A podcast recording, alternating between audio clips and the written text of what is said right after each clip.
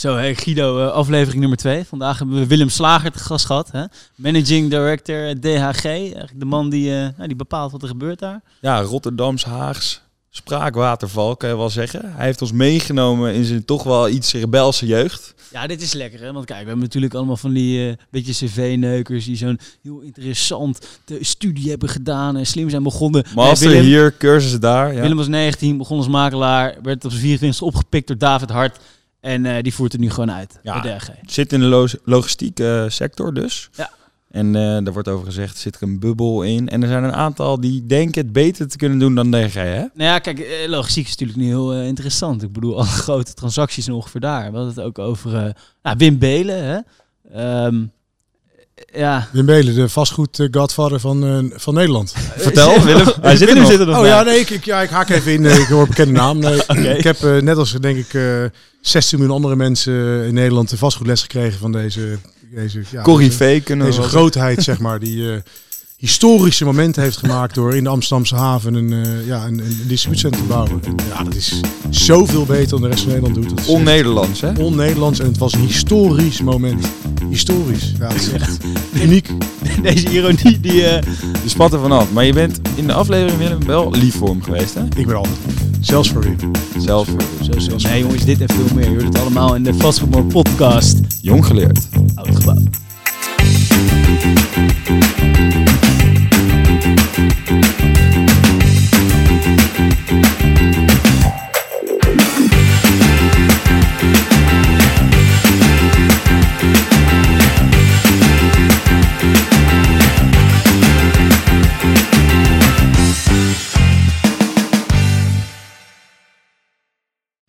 Nou zo jongens, het is uh, half zeven. We hebben het eerste biertje erbij. Lekker. Hey, uh, onze, onze favoriete barman Kees, uh, die komt zo de tweede ronde brengen.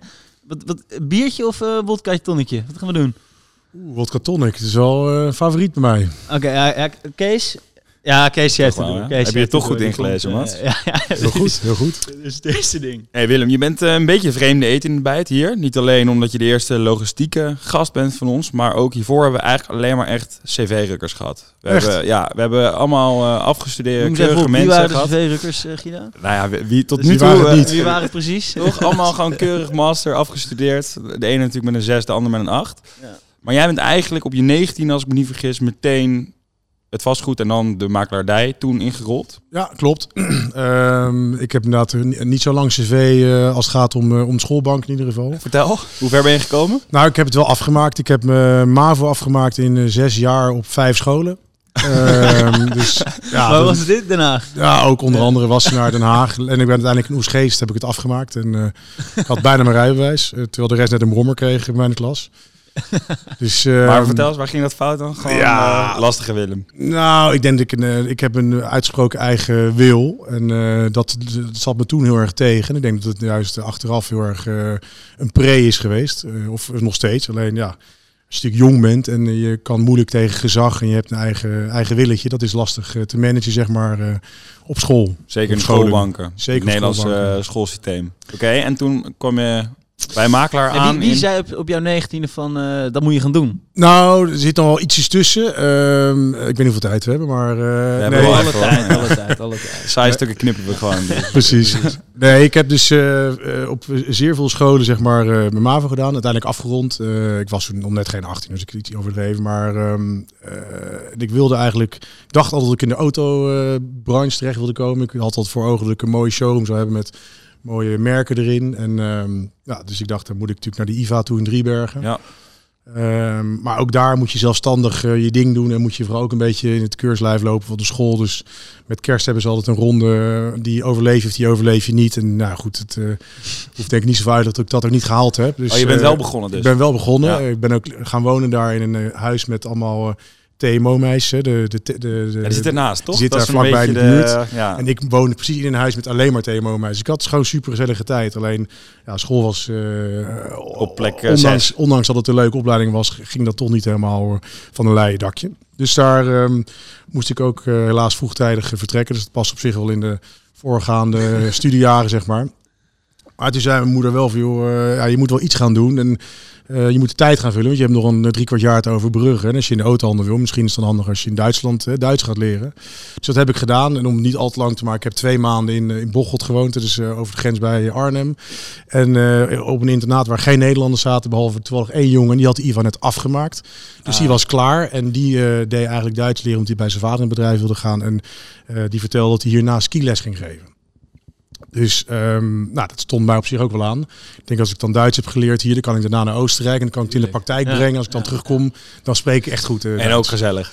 En ook gezellig. Dus, uh, dus dat heb ik eigenlijk gedaan. Dus ik ben na mijn school, uh, de IVA, twee maanden in Duitsland gewoond. En vervolgens heb ik mijn, mijn diploma in Kaproen gehaald en mijn snowboarddiploma. En heb uiteindelijk twee jaar, twee seizoenen skiles gegeven. En daar uh, werd mindset wel wat anders. Want dan moet je toch, hè, het is natuurlijk heel veel lol en leuk. En natuurlijk heel veel drinken, gezelligheid. Maar je moet ook de hele dag eh, mensen naar beneden brengen. Je hebt toch wel een soort verantwoording. Ik dacht, ja, weet je, je kan wel een hele leven lang uh, lol maken. Zes uit het ja, trekken, je moet ook wel wat gaan doen. Ja. En toen dacht ik, als het niet de autohandel is, dan wil ik eigenlijk allerliefst in het vastgoed. En zo ben ik begonnen. Dus inderdaad op mijn net achttiende denk ik in Den Haag in het vastgoed terecht te komen. Eerst bij makelaar. Wat, wat vond je het mooie aan het vastgoed dan? Nou, grappig genoeg, uh, toen als kleinkind dacht ik altijd, uh, voordat ik eigenlijk over de auto's nade, dacht ik altijd dat ik huizen zou willen, eh, huizen wilde ontwerpen, eigenlijk als architect eigenlijk. Ik, ik, tekende altijd hetzelfde huis met een slootje ervoor en een, en een garage ernaast. Hè. Een beetje, ik dacht dat de buurt wat je nu hebt? Of, ja, er zijn een aantal vinkjes. ik heb ze af kunnen vinken. Die vinkje erbij. ja, dus dat is, dat is goed gegaan. Dus ehm, het lijkt er ook wel een beetje wat ik vroeger al tekende inderdaad. Ehm, dus dus, dus dat, dat, dat vastgoed zat wel eh, dat zat eigenlijk wel altijd wel ergens een beetje in me. En ik moet ook wel eerlijk zeggen, ik heb ook wel nagedacht, wat, wat is nou leuk om te doen? En kan je tegelijkertijd ook nog eens een keer een goede boterham mee verdienen? Dus dat had op zich had ik ook wel op die leeftijd wel uh, in de gaten dat het wel voor mij een rol speelde. Dat het, dat het en leuk moet zijn, maar dat het ook lucratief uh, moet zijn.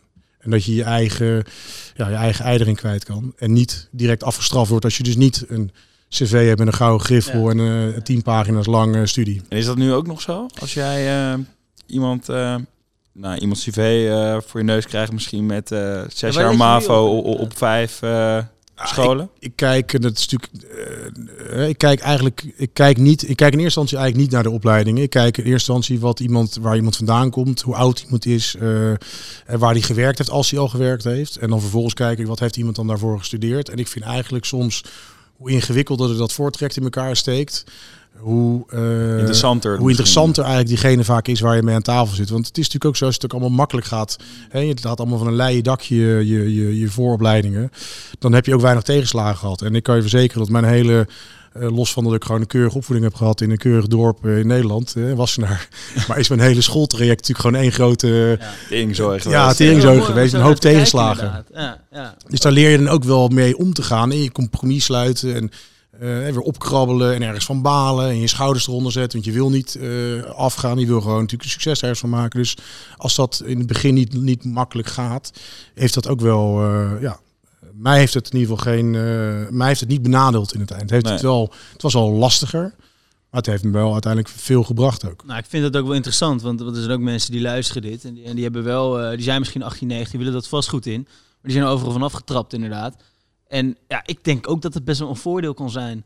Al die, al, die, die andere ballen uit Wassenaar die inderdaad niks hebben meegemaakt. Ja, zo steekt de wereld niet. Maar en wat voor makelaar was je dan op je negentiende? Nou, uh, ik, ik, ik, werkte voor een winkelmakelaar. Ja. Um, daar ben ik eigenlijk weer in terecht gekomen omdat ik naast uh, dat ik uh, allerlei studies probeer of opleidingen deed, maar ook heel veel vrije tijd omdat het dan weer niet lukte, deed ik heel veel cateringwerk.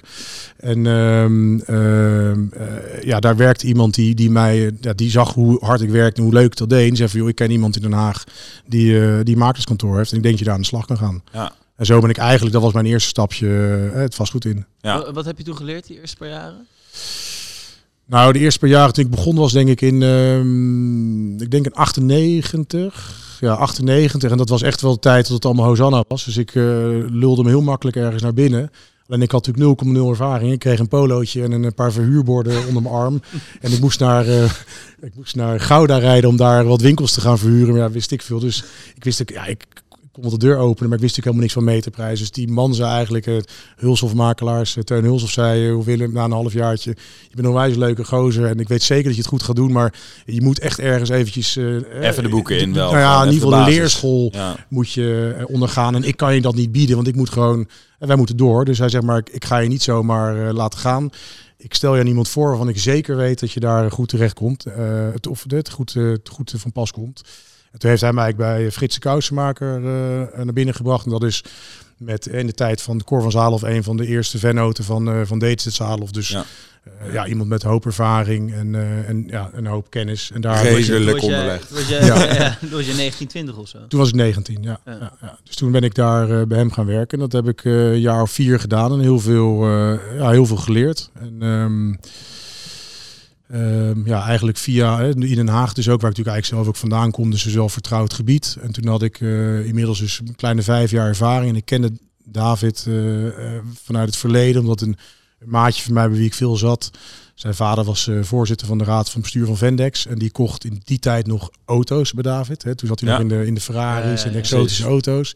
Dus dan zaten we achter in de tuin een sigaretje te roken. En dan zei die uh, vriend van mij van... Ah, David Hart komt zo meteen een Ferrari 308 brengen bij mijn pa. En dan zei ik, oh, spannend aan, dan gaan we even kijken. En dan kwam David aangereden met een oude Range Rover en een aanhanger erachter. En een Ferrari er bovenop. En dat vond ik natuurlijk mooi. Tuurlijk. En ik hoorde verhalen over. Wie niet? Ja, tuurlijk. Hè, dat is natuurlijk, En ik hoorde altijd verhalen over. Ja, die stuurt studenten naar Frankrijk toe om een Ferrari op te halen. Dus ik, dus, hè, zijn naam was mij wel bekend. Jarenlang eigenlijk niet meer uh, over gehad. En toen was er een wederzijds vriend van ons en die zei, uh, nou dat ik dus vijf jaar inmiddels in Den Haag in vastgezet voor jou. Die David die uh, heeft iemand nodig. Misschien is dat wat voor jou. Dus dan ben ik ja, stout schoen aangetrokken. Maar was hij toen nog eens eentje? Ja, dus even... toen, zaten, toen, toen, zaten ze, toen zaten ze met z'n acht eigenlijk. Hè. Dus, okay, uh, echt toen was het wel al David Hart groep, uh, DHG. Toen was het David Hart vastgoedgroep. Uh, dat was vrij lange naam. Uiteindelijk is dat DHVG geworden. En daarna is het DHG geworden. Dus ja. het heeft wel wat, wat, wat, wat, wat, wat fases doorgemaakt. Maar in die tijd zaten we wel op, op het kantoor waar we nu nog steeds zitten. Maar met een heel klein clubje. Ja. En uh, ik deed uiteindelijk deed ik verhuur, ik deed techniek, stuurde de buitendienst aan. Uh, Manisje van alles. Manisje van alles, maar onderaan. Even, even, kort tussendoor voor de mensen die, uh, de, ja, de, ene leek die dit hoort, David Hart. Hè, dus dat is jouw partner, oprichter van DHG. Ja. Dus het grootste logistieke ontwikkelaar van Nederland eigenlijk. Ja. Um, dus ja, dat even ter introductie tussendoor, voordat iemand denkt, uh, wie is David Hart? Waar hebben het over? Waar hebben het over? Ja. maar pak, pak, hem op bij... Uh, ja, je begon natuurlijk daar eigenlijk als manager van alles, denk ik, als je het nu... Als ja, honger... commercieel, maar wel helemaal echt wel onderaan uh, moest van alles doen. Ja. ja, en maar daar had je wel dus inderdaad aan de dingen die je dus eerder geleerd had, had je dus kennelijk veel dat het ja, dat is een goede vraag. Als ik daar heel eerlijk antwoord op geef, had ik eigenlijk helemaal gereed aan. Nee. Uh, Kijk, dat willen we ook weer horen eigenlijk. Want ik dacht namelijk dat ik er heel veel aan had. Ja, ja, ik dacht, ik, ja, nee, ik dacht dat er heel veel aan zou hebben. En ik, en, ik, en ik weet dat ik daar uh, op die leeftijd, dus op mijn... Uh, op mijn, denk ik, mijn 3 of 24 e bij David aankwam, had ik nog een keurig pak aangetrokken. Volgens mij zelfs driedelig. Ja, dat was natuurlijk totaal overdressed daar in Amsterdam. maar ik wist ook niet uh, wat me te wachten stond. Ja, ja. En uh, dat sollicitatiesgesprek, dat ging op zich hartstikke goed. En het was wel een leuke klik met, uh, met David en die jongens die er toen ook zaten. En hij zegt, joh, wat verdien je dan? En ik verdiende toen 1650 euro. Dus ik dacht, nou, ik doe gewoon 200 bovenop. Ik zeg 1850. En toen zegt hij, is dat per week of per maand? Toen dacht ik, dat, is sowieso, dat is sowieso te weinig. Ja. Dus, uh, maar het is in ieder geval een goed gesprek. Dus uh, nou, we konden dan, uh, ik zou dan bij hem konden gaan beginnen. Dus ik was zo blij. Dus, maar ik denk, ik ga naar Rotterdam toe, helemaal top. Dus ik had afgesproken Tuurlijk. die avond in Amsterdam met een ex-vriendinnetje van mij om te gaan eten hier bij het Heinekenplein ergens. Mm -hmm. En ik zat vol trots. Ja, ik ben aangenomen, David Hart. En ik ga naar Rotterdam. En ik heb helemaal een nieuwe chapter in mijn ja, leven. Ja. Ik ga knallen. En toen belde hij die avond. Dat hij, ja, ik heb er toch nog met de jongens nog een keer over gehad. Maar we vinden toch, ja, weet je, te weinig ervaring in Rotterdam.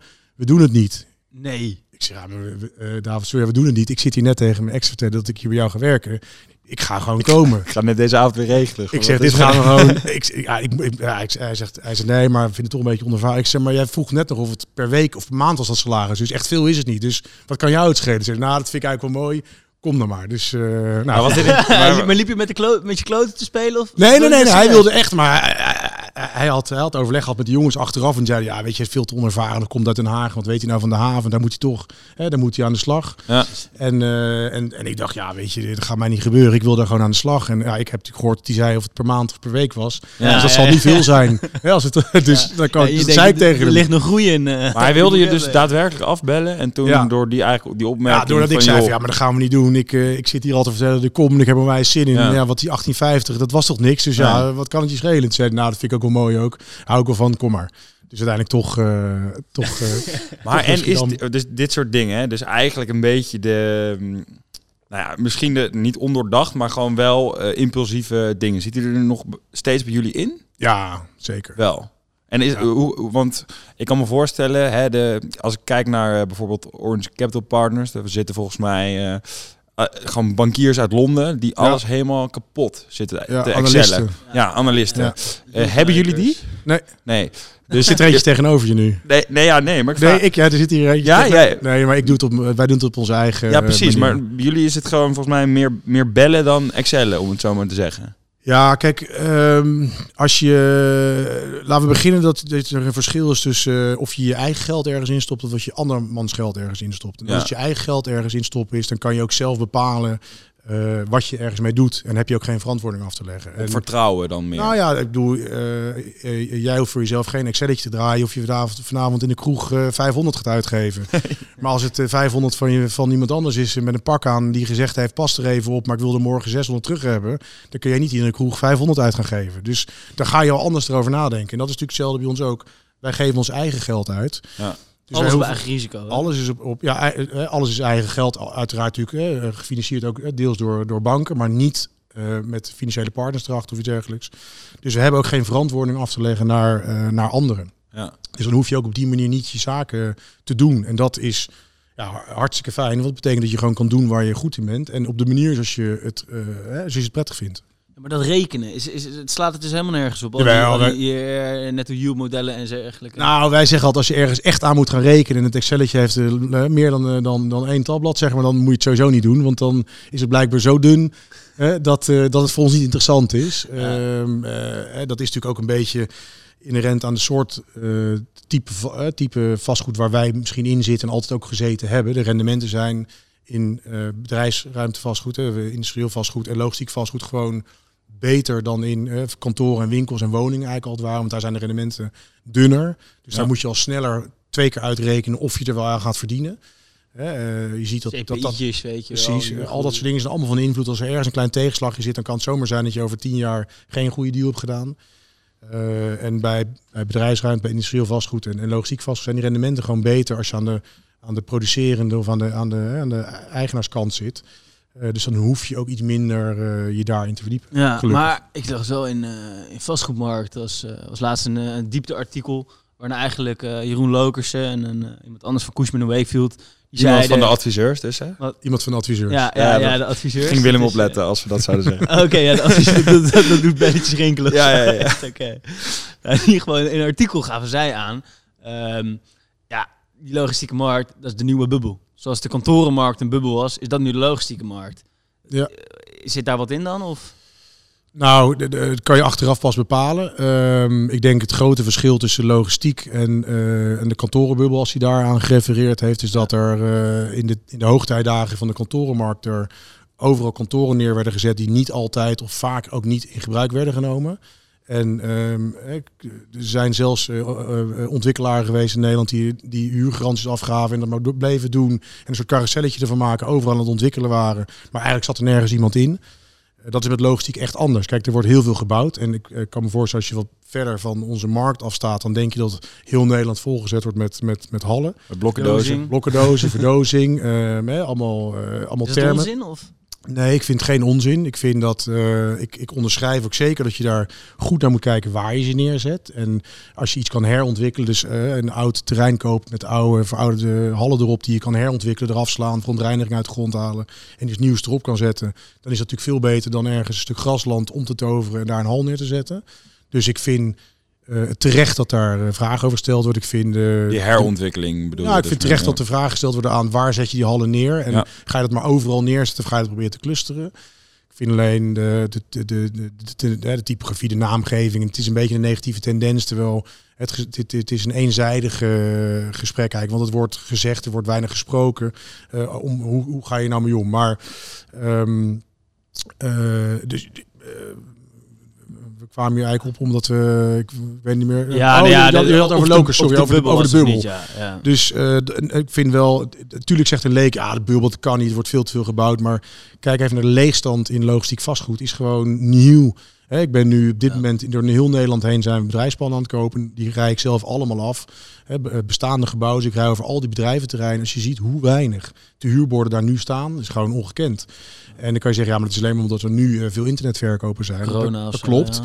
Maar ik kan je verzekeren, uh, je gaat toch wennen aan de manier van, van je business doen. En je ziet toch dat er allemaal bedrijven is nu uit Ja, die grond. hebben een transformatie gemaakt, waar je zeggen. En die gaan misschien niet meer terug. Nee, dat, eh, ik bedoel, als je eenmaal gewend bent om je boodschap te bestellen bij, een, uh, bij welke supermarkt dan ook, eh, omdat het corona was, ja, dan ga je niet toch op zaterdag opeens, uh, in plaats van dat je langs de lijn kan staan en iets leuks kan doen, ga je toch weer wc-rollen kopen op zaterdag. Ja. Dat blijf je gewoon online bestellen. En dat geldt natuurlijk voor veel meerdere markten. Dus uh, ja, ik, ik, ik zie dat. Nee, ik, ik zie zeker niet. Je uh, haalde net wel aan dat, je, dat, dat DRG natuurlijk van, van oudsher en eigenlijk ook voornamelijk in de Rotterdamse haven zit. En dat is wel anders toch? Want dan heb je uh, eigenlijk als de, als de hele economie gewoon wat afzwakt, komt er minder uit China. Uh, is er minder vraag naar, naar dat vastgoed daar? Ja. Of kunnen mensen de huur niet meer betalen of zo? Is dat gegaan? Ja, uh, maar ook in de recessie eigenlijk. Hè, want uh, daar hebben we natuurlijk best wel een tijdje in gezeten. hadden we ook heel veel bedrijfspanden. Is, er, is, is de leegstand niet significant opgelopen? Um, en als het ene niet goed gaat, gaat het andere wel. Komt er wel vaak iets anders voor in de plaats. Hè. In, in de tijd van de vorige recessie waren dat de zonnepanelen. Als er ergens veel leegstand was, dan kwam er weer hè, een andere type, type opslag. Dus Um, nee, tuurlijk, het is nu, uh, het is nu, het is nu mega. Hè. Ik bedoel, de vraag is mega. De, de markt raakt op, de, de gronden raken op. Dus ja, dat betekent dat het alleen maar nauwer wordt, zeg maar, de markt. Dus dat is goed voor de prijs en goed voor de huur.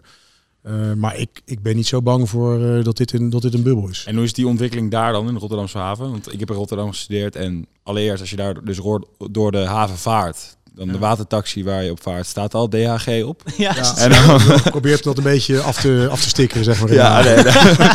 staat er toch wel heel erg duidelijk op. En ja. dan als je er doorheen vaart, dan zie je denk ik, nou ja, ook 60% of zo staat ook ja. kei groot DHG op. uh, maar moet er dan op een gegeven moment een derde ma maasvlakte komen? Hoe, uh, nee, hoe zijn kijk, Maasvlakte is natuurlijk uh, een beetje technisch misschien, maar de Maasvlakte is natuurlijk eigenlijk meer voor de grote terminal operators, hè, Ja. dus waar de grote depots En zitten, die vroeger in de haven zaten. Ja.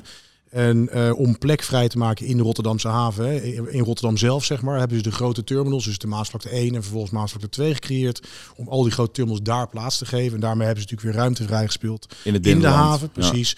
en dat wordt deels opgevuld door gewoon nieuwe eh, bedrijfsruimtebehoeften. Maar natuurlijk ook dichter bij de stad wordt gewoond. Hè, net zoals hier in Amsterdam natuurlijk met de houthavens gebeurt. En met, Ja. nou, noem het maar op. Dat is natuurlijk niet, hè, dat is niet vreemd in de stad die, die groei nodig heeft. Wat mooi aan het water ligt. Kan je natuurlijk met dat soort plekken prachtige herontwikkelingen doen. Ja, zeker. Ah, duidelijk. Oké. En ehm, dus zijn jullie daarin dan nu ook meer dus aan het, fo- aan het focus ook op, de, op het binnenland aan het leggen? Dus Nou, je we- had het over Venlo bijvoorbeeld.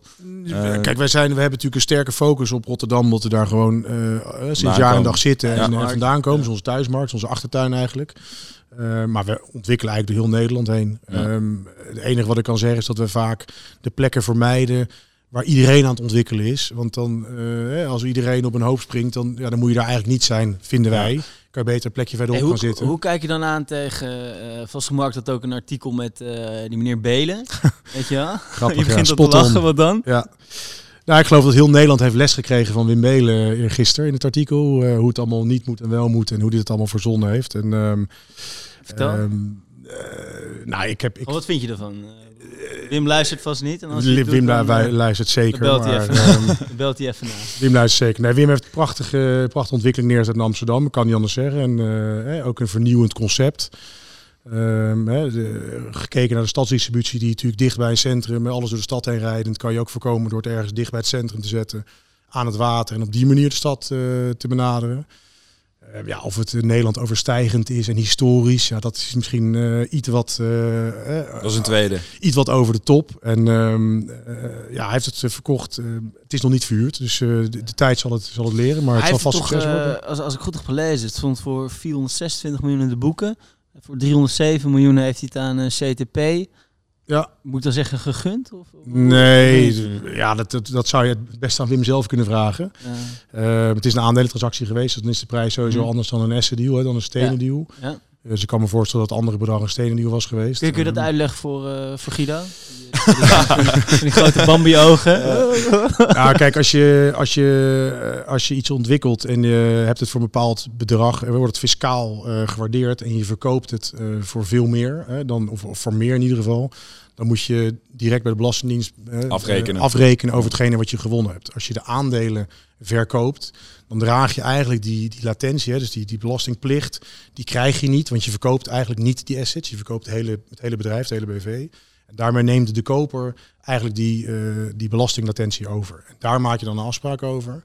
En dan is het gebruikelijk of, eh, dat, dat dan de koper zegt, joh, 50% of zo. daar nog waarde mee schuiven. Zeg. Die, geven, die geven we korting op de, de, de, de, de verkoop geeft eigenlijk korting op de koopsom, omdat hij eigenlijk hè, die 25% uitspaart en daar misschien maar 12% korting hoeft te geven. Dus dat is gewoon een, een fiscaal heel neutraal, uh, veel gebruikt uh, iets. En um, ja, dat is hier blijkbaar ook gebeurd, want het is een, het is een, eh, een asset deal geweest. Dus, of een, een share deal geweest. Sorry. En uh, als we hem even helemaal breed trekken hè, naar, het, naar het logistieke vastgoed. Kijk, het zijn veel uh, jonge mensen die denk ik luisteren. mensen die al begonnen zijn of nog moeten beginnen. Dat is niet het eerste waar je aan denkt, logistieke vastgoed. Ik denk misschien eerst aan woningen, gebiedsontwikkeling, kantoren, misschien nog retail. En denk dan komt een hele lange tijd en dan ja. logistiek een keer. Uh, het klinkt niet sexy. Wat jullie doen is wel gewoon al iets meer cowboy-achtig, uh, denk ik, als we het zo mogen zeggen. Maar hoe denk je dat dat komt? Waar, hoe kan het nou eigenlijk dat dat nou, kijk, ik heb aandacht geeft? Ik heb zelf ook uh, best wel wat vriendjes die ook in het vastgoed zitten. En die zitten dan inderdaad in retail en die zitten of in kantoren, maar met name in retail en in woningen natuurlijk ook. Ja. Kijk, wat maakt retail of wonen natuurlijk leuk? Is dat is in de stad. Dus als die jongens deals doen, dan lopen ze lekker door, door Amsterdam of welke stad ze ook werken. Ja, de flex, eten stores, een broodje, doen wat gaaf. Ja. Het is, dat is allemaal net even wat, um, wat, wat, wat dichterbij. En het is natuurlijk ook lekker. Kijk, als ik een broodje ga eten op een bedrijventerrein, ja, dan hoef ik uh, in ieder geval. Hè, dat is niet echt sexy. als ik ergens een uitsmijt het eten met een patrucchauffeur. Ja, je zegt maar... net inderdaad, van, uh, hangen weinig te huurborden. Dan denk ik, ja, wie, wie ziet dat ook eigenlijk ook? nee, ja, uh, dat klopt. Hè, maar dat, dat, is natuurlijk, dat, dat is natuurlijk anders. En als, je, als jij winkelmakelaar bent en je hebt Zuid in je portefeuille, of je doet al weet ik van Amsterdam, ja, dan is natuurlijk iedere dag loop je of fiets je door de stad heen. Dat is natuurlijk wel en dat is leuk. Alleen ik zelf vind, uh, dat is één kant, dat maakt het leuk omdat het, omdat het een leuke omgeving is. Alleen ik vind het wel gekneuter, omdat je natuurlijk met veel kleinere dingen bezig bent. En ik vind het juist mooi om met grote partijen te praten. Uh, met Lidl net uh, vorig jaar hebben in twee tranches twee keer 50.000 meter aanvuurd. En 100.000 meter die bij ons huren in Moerdijk. In een pand dat we nieuw ontwikkeld hebben. Die betalen 5,5 miljoen huur per jaar. Weet je, als je daar een deal mee doet met zo'n partij, dat zijn wel dat, zijn, dat zijn mooie deals. Dat zijn ook leuke trajecten. Zo, ja. ja. dat zijn serieuze gasten die dat doen. En um, uh, ja, dat vind ik leuk hoor. Ik kan daar uh, met zo'n deal zijn, met zo'n huurtransactie zijn we misschien wel drie maanden, vier maanden soms bezig. Maar dan heeft het, ook wel, neer, heeft ook wel impact, zeg maar. Hè? Anders dan dat je ergens een, een kapperszaakje verhuurt op de hoek, met alle respect. Maar dat is toch andere andere koek, zeg maar. Dus eigenlijk zou iedereen, uh, ieder, iedere afgestudeerde zou eigenlijk nog eens heel even achter zijn oren moeten krabben van, uh, is niets voor mij? Nou ja, het is natuurlijk ook veel dunner, want omdat het allemaal zulke grote dingen zijn, hè, je kan, uh, er, er kunnen honderd makelaars in, in een hoek van Amsterdam kunnen spreken zaken doen, maar er kunnen geen honderd makelaars in, in Rotterdam Halle gaan verhuren, want dan, is, dan is de markt alweer vol. Dus die, die, die, die werkgelegenheid in die sector is, is beperkter, omdat die, hè, die voorraad of die, uh, de, de, ja, de, de, de locaties zijn beperkter en de, en de hallen zijn beperkter. Ja, ja maar um, misschien is het ook wel een beetje lekker, toch? Dat, dat, dat, dat, jullie veld is. Het is geen reden aan, ik zou vooral die streven zoals Guido ja, ja. bij willen komen. Laat maar, ja. ja. ja. Het is een beetje vrij speelveld of zo, hè? Ja, prima. Ja. ja. hey, maar de, ik neem aan, de, de, hebben jullie veel sollicitanten? Komen er veel mensen aankloppen van, hey, wat jullie doen vind ik vet, uh, Uh, nou, dat, ik kan het moeilijk vergelijken natuurlijk, omdat ik niet zie hoe dat bij anderen is. Maar ik denk, ik denk dat als ik zie dat, dat eh, op het niveau waar wij spelen nu, uh, dat dat eigenlijk wel mee, dat het inderdaad wel meevalt. Dus ik, ik denk dat dat bij, als je het niveau van ons ziet, als je dat in een kantorenmarkt zou zien of in een retailmarkt, dat dat veel meer is. Maar om, alleen al de simpele reden dat je ziet gewoon veel meer naamsbekendheid van een, een kantoorontwikkelaar, een woningontwikkelaar of een retailontwikkelaar of belegger in, in hetgene waar mensen rondlopen, particulieren. Hè? Dus nieuwe jongens die het vastgoed ingaan of, of meisjes die ja, die zien natuurlijk namen aan gevels hangen. En dat zijn dus niet de logistieke namen, want die zijn ergens in de bedrijventerreinen. Ja. Heel eerlijk, heel, als ik met mijn gezin uit Oostenrijk kom, één keer per jaar van de skivakantie, de rij wat langs Moerdijk. En dat is de enige plek ongeveer waar ik dan zeg, jongens, we gaan heel even linksaf en een ja, even kijken. Ja, ja, precies. En dan rij ik echt twee straten links en dan zeggen ze, ah pap, kun je alsjeblieft door, doorrijden? Dan was het daar. Prima, ja, we hebben dat gezien. Ja, liever wat grachtenpanden bekijken. Dus dat is gewoon, ja, dat, ik kan daar iets heel moois van maken. Maar dat is gewoon, dat is gewoon als je dat, uh, ja, je moet dat een beetje moet dat voelen. Maar en degene die bij jullie aankloppen, we hadden het al heel even over dat je het wel interessant vindt als iemand misschien niet zo'n logisch uh, pad heeft gevolgd. Maar verder, daarnaast, waar kijken jullie nog meer naar? Of waar word jij blij van? Waar, ik kan me best wel voorstellen, hè, jullie zitten in, ook in de Rotterdamse haven nog steeds, dat er best wel een harde cultuur, of dat je een mannetje moet kunnen staan. Ja, dat is dat zeker. Ook zeker bij ons in het bedrijf, want... Uh, ik ben vrij direct en niet zo complimenteus, maar David is daar denk ik een viervoud van. Dus uh, ja. uh, ja, zo. Ja. Nou ja, noem het zoals je wilt. Het is in ieder geval, het is in ieder geval uh, eerlijk en, uh, en, en er, zit, er zitten geen doekjes om, zeg maar. En, dat, en ik hou daarvan. Dat is Rotterdam aan de ene kant, maar dat is ook wel, dat heeft hij nog een keertje verfijnd, zeg maar. En dat vind ik alleen maar prettig, want dan weet je ook waar het op staat. En zo ben ik zelf ook. Um, maar dus je moet daar tegen kunnen, één is, we, hebben, we zitten eigenlijk met 25 man op kantoor. Het is een vrij klein kantoor in een heel mooi kantoor aan de Maas. Dus het is best wel ook een soort eh, familie waar je in terecht komt. We lunchen allemaal samen. Hè. Het is allemaal best wel gemoedelijk. We zijn vorige met z'n allen gaan skiën nog even. Drie dagen voordat in eh, Oostenrijk de pleuris uit is allemaal gegeven of niet? Het fotoboek ligt nog op mijn, uh, op mijn kantoortafel. Er staat inderdaad uh, 5 maart, dat is het 2020 op. Nou, dat was echt nog de laatste zondag dat je daar vrijwillig het dorp kon verlaten. Ja, precies. Dus, ehm, maar dus, dus, dat soort dingen doen we. we, we. Ik doe ieder jaar bij mij thuis een barbecue voor iedereen. En dat, maar daar moet je dan ook wel tussen passen. Want als je er niet tussen past, kan je je ook niet verschuilen. Nee. Drie verderop. Uh, werken allemaal dan? Zijn het allemaal een beetje types zoals jullie gewoon recht door zee, niet, niet zo moeilijk doen, gewoon... Ja, die, die moeten niet allemaal dezelfde types hebben. Als ze allemaal Willem en David gaan rondlopen, of rond zouden lopen, dan zou je kan ze naar buiten trainen. Nee, dat, dat, dat, wil je ook niet. Dat, dat past ook niet. Of dat, dat, gaat, dat werkt ook niet. Je hebt gewoon je hebt meerdere karakters nodig. En, um, en ik denk juist dat we een gezonde mix hebben Um, laten we zeggen dat David en ik best wel op elkaar lijken qua uitgesprokenheid en ook hoe we dingen doen. We hebben juist wel andere jongens die dat op een hele andere manier doen, waardoor je ook een beetje die rolverdeling goed kan doen. Hè. Er zijn gesprekken die ik zelf juist niet voer, hè, uh, gemeentes bijvoorbeeld. Uh, Hoezo dan? nou, is niet helemaal, uh, is niet helemaal de, de, de, de perfect match, zeg maar. Maar ik heb jongens die juist bij ons werken die daar heel goed in zijn. Die wel het geduld hebben en die dat goed kunnen in olie en masseren en doen. Dus je moet ook een beetje die verdeling goed hebben. ik denk juist dat dat bij ons goed geregeld is.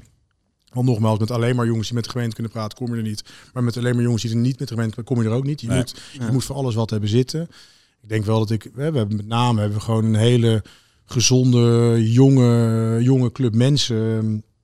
Uh, die gewoon uh, ja, iedere dag knijhard lopen te knallen om, uh, ja, om er een succes van te maken. Oké. Ja, en wat ik me dan afvraag, want je hebt, je hebt dus een relatief kleine groep. ik bedoel, 25 man ongeveer. Ja. Uh, die daarmee bezig is. Maar als ik uh, mijn Google het goed deed.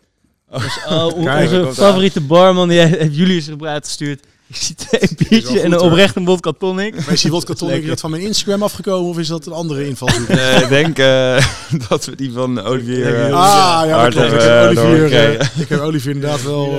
Dankjewel. Olivier is natuurlijk een soort klein, sorry, een klein broertje van mij door al die jaren heen. Dus die heb ik net wel. Uh... Wie is het dan? Ik, ik heb geen. Oh, Oliver Hart is dit. Zoon van eh. David. Oh ja, ja, ja, ja. ja. Oh, die heeft jou deze insight. Ik kreeg het ook een enkel op een papiertje van je moet vragen of die vodka tonic wil. ja, ik drink wel graag vodka tonic. Het mooiste dat de Olivier uh, die ging studeren. en we hebben heel veel vakantie samen doorgebracht op de boot bij David met onze gezinnen, met mijn gezin, met, met, uh, met hun gezin natuurlijk. Onze kinderen overlappen een beetje, terwijl David en ik er maar 20 jaar verschil in leeftijd hebben. Maar ik heb wat jong kinderen gekregen en hij wat laat. En toevallig is dat een hartstikke leuke mix. Dus we gaan al al, al, 18 jaar vakantie bij. Dus, uh, dus Olivier is voor mij ook echt als een, uh, als, een soort broertje, zoon, noem het maar. dus die uh, ging natuurlijk ook drinken. Nou, dus die dronk ook een beetje wat ik dronk. En toen hij ging studeren was ik wel mooi. Want overal waar wij kwamen, bijvoorbeeld in Frankrijk, bestelde je natuurlijk altijd een vodka tonic. dus ik zei ook, ja Olivier, dat kan je natuurlijk niet blijven volhouden. je gaat zo het studeren, pik. Dus je moet ook bier leren drinken. ja, ik hou helemaal niet van bier, had ik gezegd. Nou, heeft hij Ah, volgens mij wel- inmiddels wel Ik eh, leren dat- drinken in Ik Rotterdam. denk dat hij dat nu wel... eh, dat hij Ja, dat nu wel zeker. doet. Hij kan het waarderen. ja, van dit eh, gezellige moment gaan wij naar een ja, iets spannender, ongezelliger moment. Namelijk de brutale vraag Oh ja, ehm, ja. van de dag. Die komt ditmaal van Dries van de Hoed. Gaat volgens Oh, mij... Dries. Dries. Dries, die heeft al een keer een opgestuurd. Maar Ja? die heeft de schrift niet gehaald doen. Nee. Oh, nou ja. Nou, Komt dit live binnen? Dus wel even van tevoren goed... nee, dit is van tevoren. Nee. komt nog een... Ze hebben de hele onaardige vragen eruit gehaald, neem ik aan. Ja, ja, die, die filter sowieso. Ah, gelukkig. Maar goed, we hebben, ehm, dit gaat volgens mij over een uitspraak die eerder ehm, de eter op is geslingerd. We hem even introduceren. Ja, als een, ehm, als een huurder... Ineens De- op de, de- eter. De eter, ja. Ga doen. Wat is de radio? Je bent een man van de radio nu, hè? Ja, ja, ja, jij. Maar.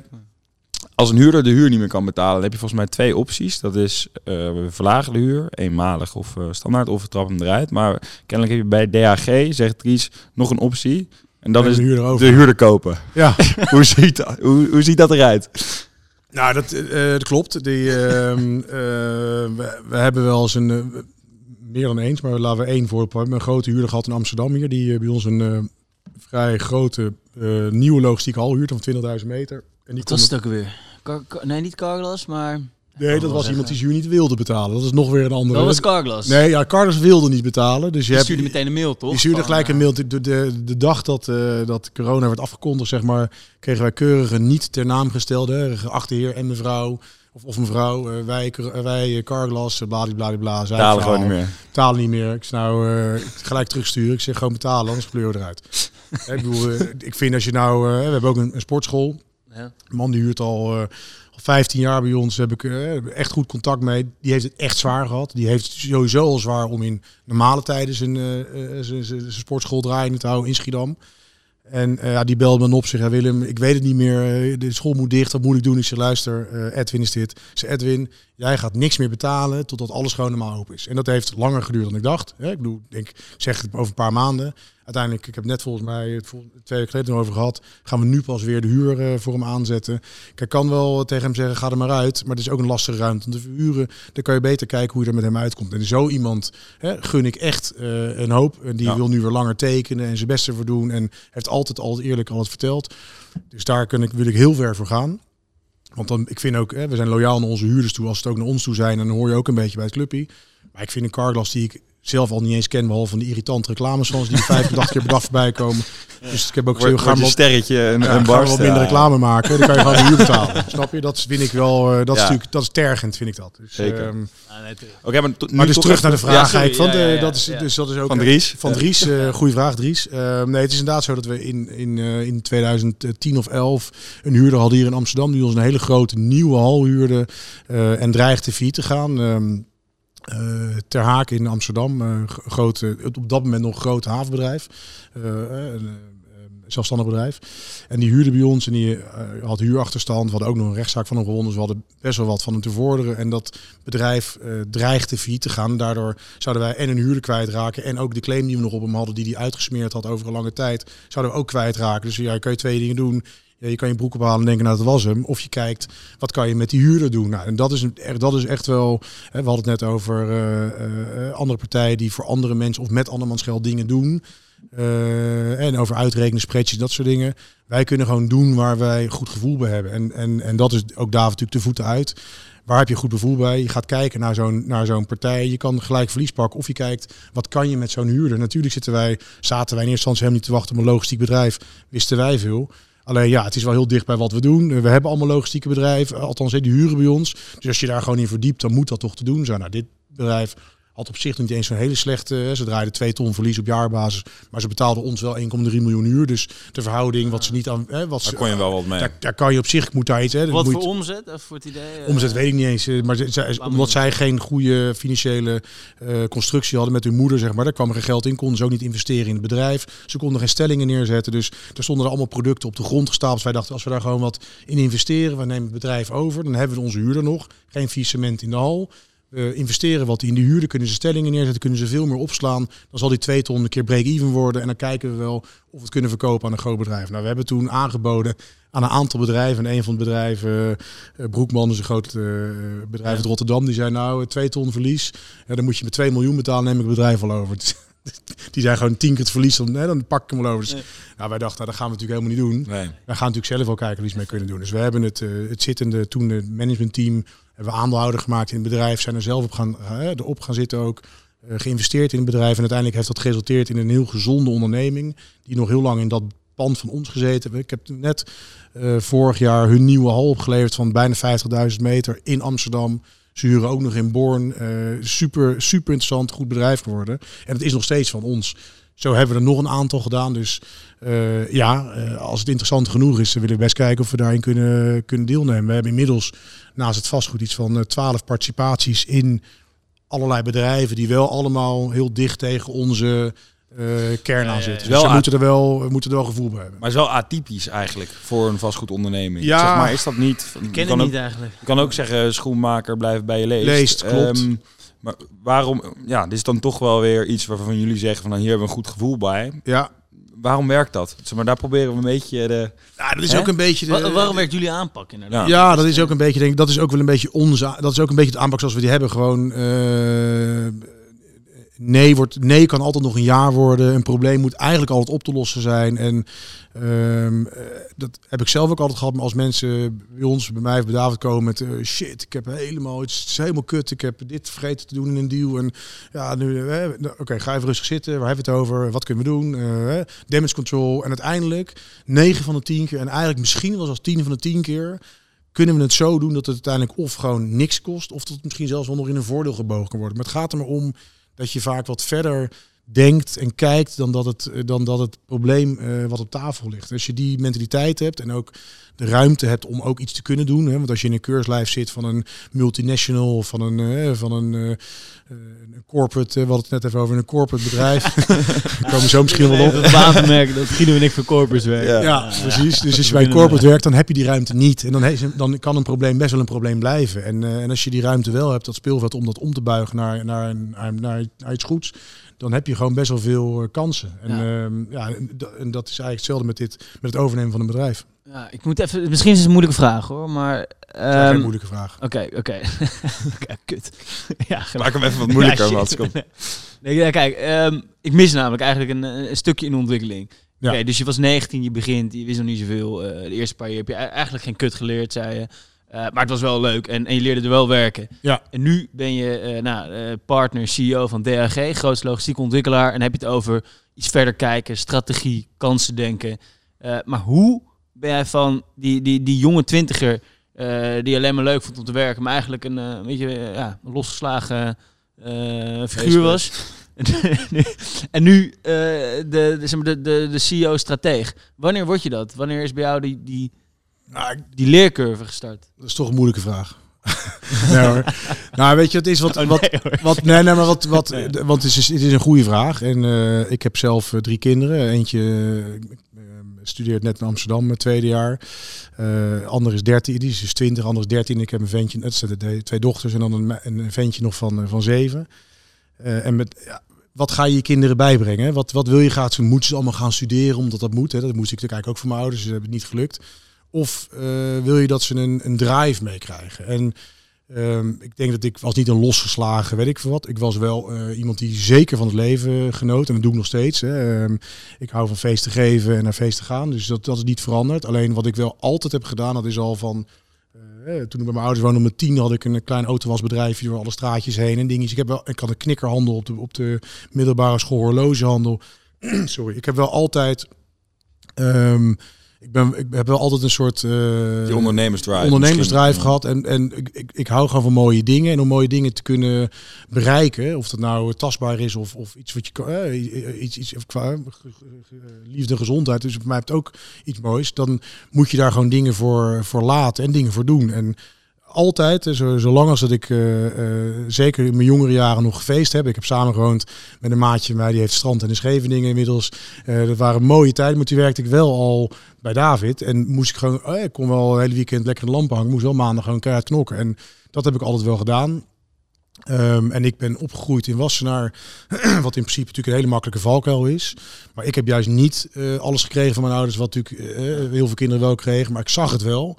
Dus ik dacht, ja, dat moet ik zelf. Ik, ik wil nooit meer afhankelijk zijn van anderen of ik wel of niet iets sorry, of ik wel of niet iets kan, uh, kan kopen of kan, uh, kan krijgen, doen. Kan, ja, kan krijgen. Ik wil gewoon mijn eigen dingen kunnen bepalen in het leven. En als je, dat, als je die drang hebt, dan, dan kan je daar heel veel voor doen. En ik denk dat dat ook wel, um, ja, dat, dat is denk ik bij de meeste ondernemers of, of, mensen die in ieder geval niet lang op school gezeten hebben, maar wel uiteindelijk succesvol zijn, uh, die succesvol zijn geworden die hebben allemaal wel echt een drive om, om iets te bereiken. Die hebben gewoon allemaal best wel een, een ja, misschien wel een, een, duidelijk pad eigenlijk wat ze willen gaan wandelen. Of het nou wat het ook is wat je gaat doen.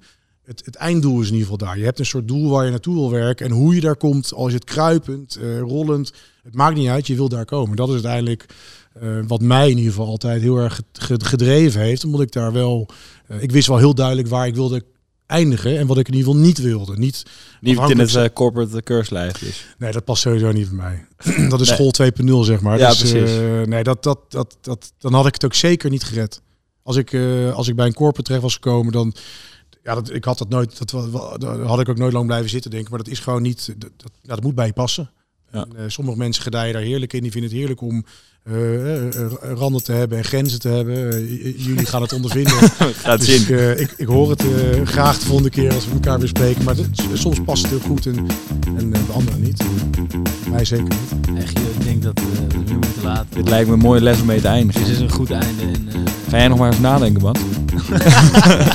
ja, zo corporate is het nou ook allemaal maar niet. Willem, dankjewel. Je hebt echt mooi verteld. En ja, leuk dat je er was. Ja, leuk. Dank voor de uitnodiging. Thank